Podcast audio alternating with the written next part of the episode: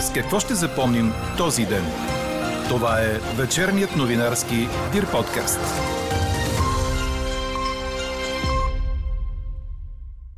С това, че този път успешно финансовото състояние на държавата беше отчетено пред новите народни избраници.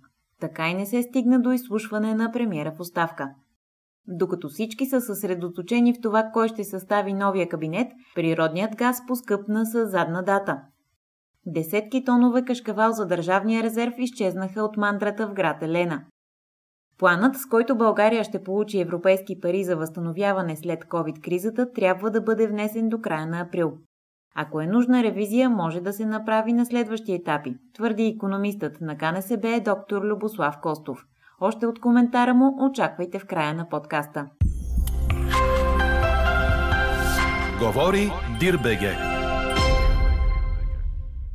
Добър вечер, аз съм Елза Тодорова. Чуйте подкаст новините от деня на 21 април. През нощта ще бъде ясно и почти тихо. Слаб вятър от запад-югозапад все още ще духа в североизточните райони. Минималните температури утре сутрин ще бъдат от 2 до 7 градуса. През деня облачността ще се увеличава, но ще бъде предимно средна и висока. В източните райони и в планините ще се появи слаб вятър от югозапад и юг.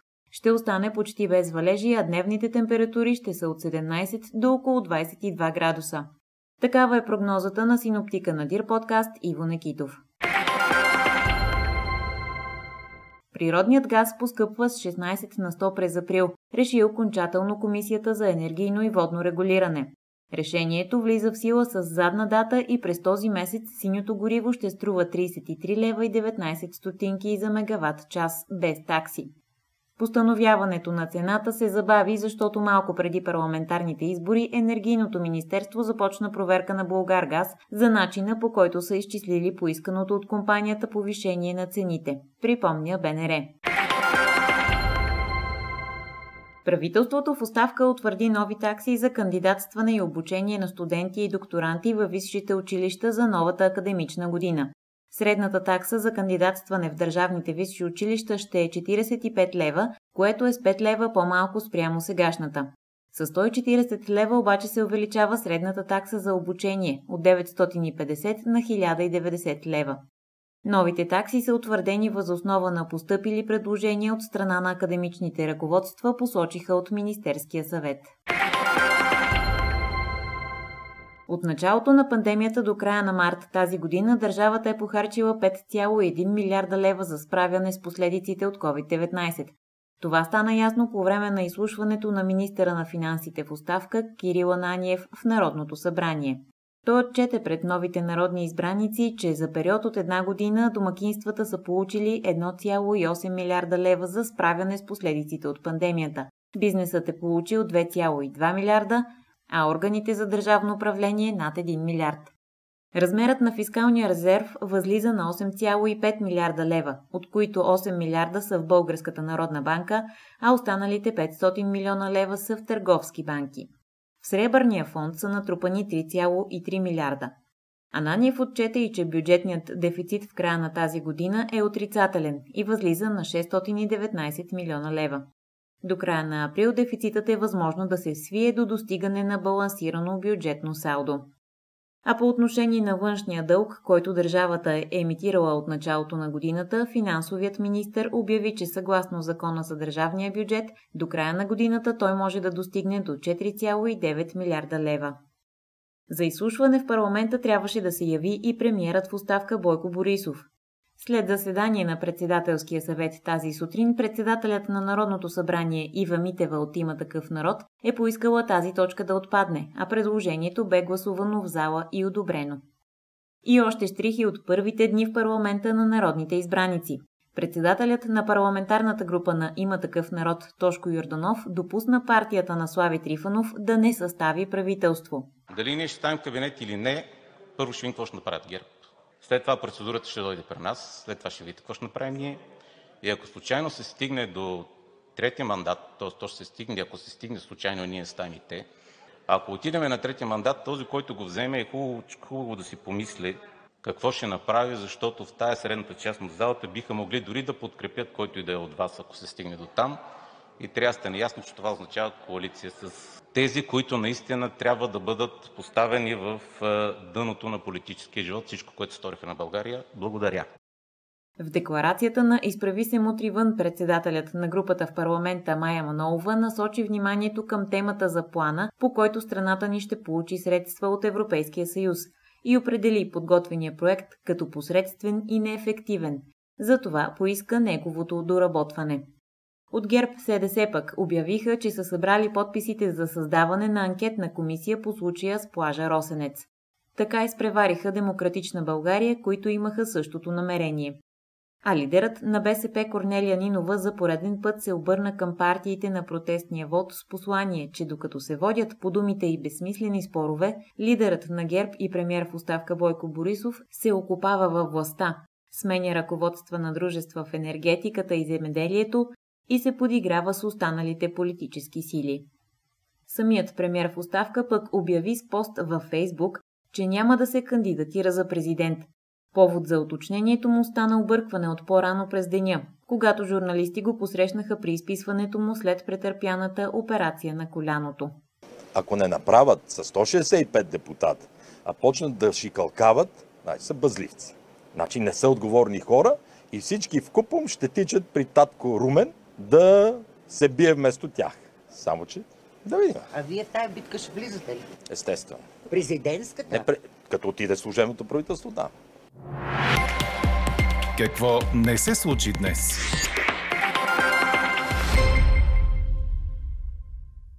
От Демократична България не искат консултации с ГЕРБ във връзка с връчения проучвателен мандат за кабинет Митов. Заместник-председателят на парламента от квотата на Демократична България Атанас Атанасов обясни решението им. Ние вербално и писменно отказахме среща с кандидата за министър-председател излъчен от ГЕРБ по една много проста причина че предлагат на Демократична България разговори за съставяне на правителство, защото сме били най-близко идеологически до тях.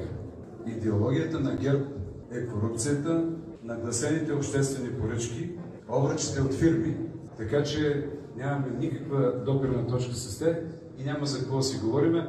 И най-добре е да се смирят и да разберат, че българският народ повече не иска управление на ГЕРБ. Предложеният за премьер от ГЕРБ СДС Даниел Митов определи отказа на Демократична България като проява на политическа незрялост. Отново повече излекувани от COVID у нас в сравнение с новите случаи са отчетени за последното денонощие. 3351 души са преборили вируса, а новооткритите са 2096. Починали са 106.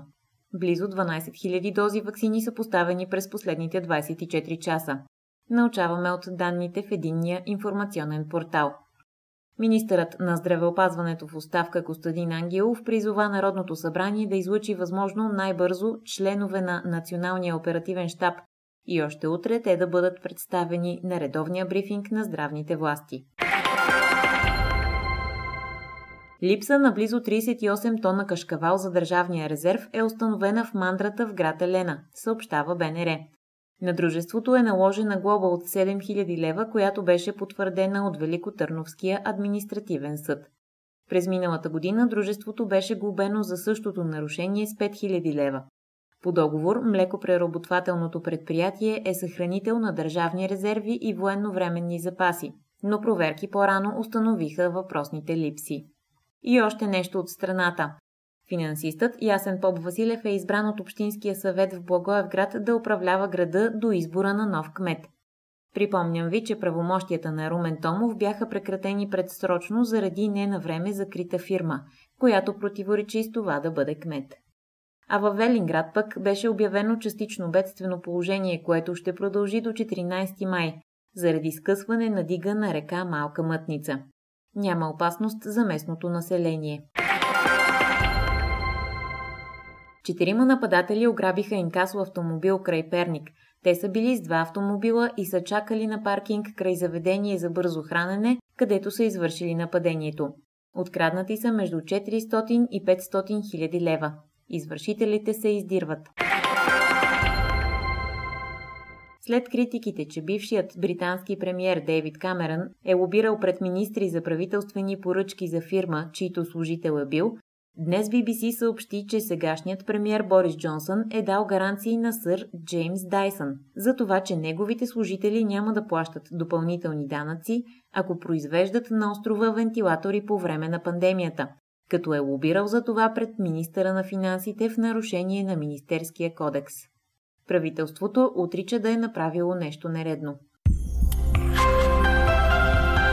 Четете още в Дирбеге! Футболът не е честна индустрия и няма как да се довериш на когото и да било. Това заяви президентът на Ювентус Андреа Аниели, който бе и една от главните действащи фигури, свързани с създаването на футболната Суперлига. Проектът просъществува около 48 часа и изглежда няма бъдеще за него, съобщава Корнер. В началото на седмицата дозина от най-големите клубове в Европа шокираха всички с намерението си да играят в свой собствен турнир, но два дни по-късно всичко това вече е история. Почти всички отбори се отказаха, а самият Аниели призна поражението. По думите му, политиката също има своето участие. Посредством шесте отказали се британски отбора. Според Аниели, те са били под натиск от правителството на Борис Джонсън, които са видели заплаха спрямо Висшата лига, Брекзит и цялата британска политическа схема. Все пак оставам убеден в красотата на този проект, но той вече няма как да бъде осъществен. Не е на дневен ред. Завършва президентът на Ювентус. Чухте вечерния новинарски Дир подкаст. Подробно по темите в подкаста четете в Дирбеге. Какво ни впечатли преди малко?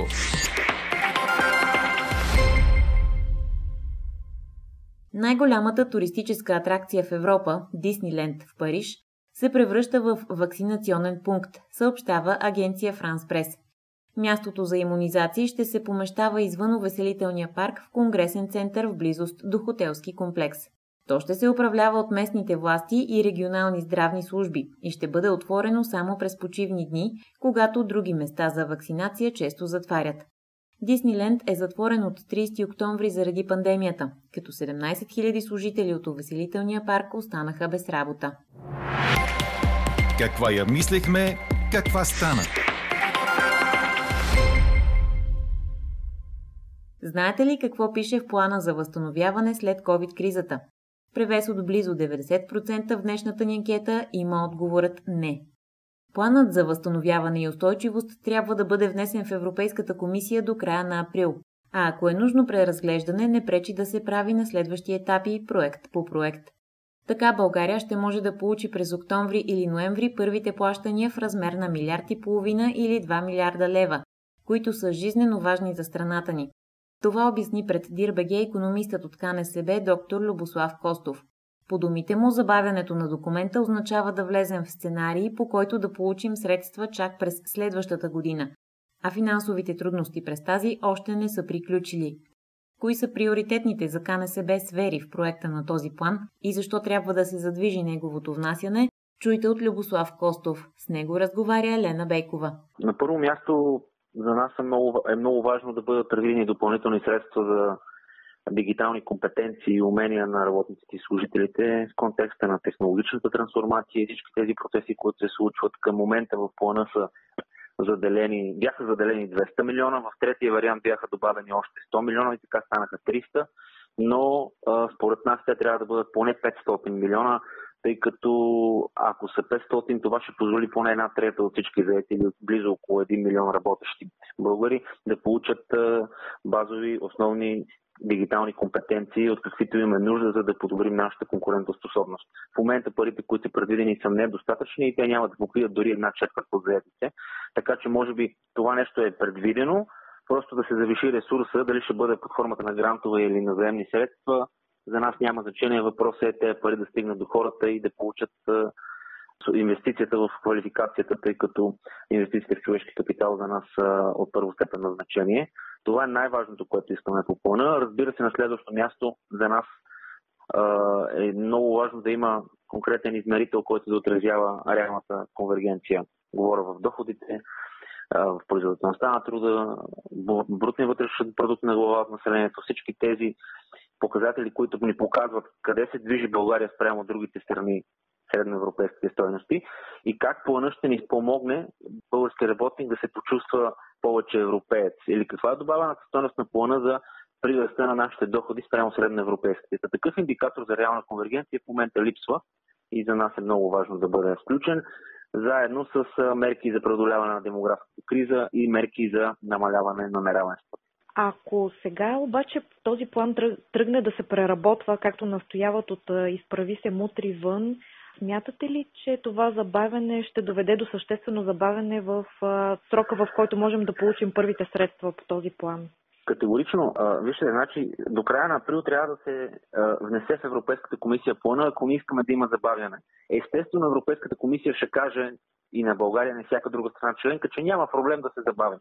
Но интересът е наш, колкото да, да се случва по-бързо нещата, тъй като а, каква е процедурата? Ако бъде вкаран до края на април, той ще бъде гласуван плана на Европейския съвет през юли месец и това ще позволи октомври, ноември, есента да получим първия грант от тези пари, който е около 13%, между милиард и половина и 2 милиарда лева, които са жизненно важни за българския бизнес и домакинствата още сега, тъй като а, знаете, че кризата оказва дългосрочен ефект и бизнеса и хората имат нужда от тези пари в момента, в условията на това, че бюджета вече е на дефицит.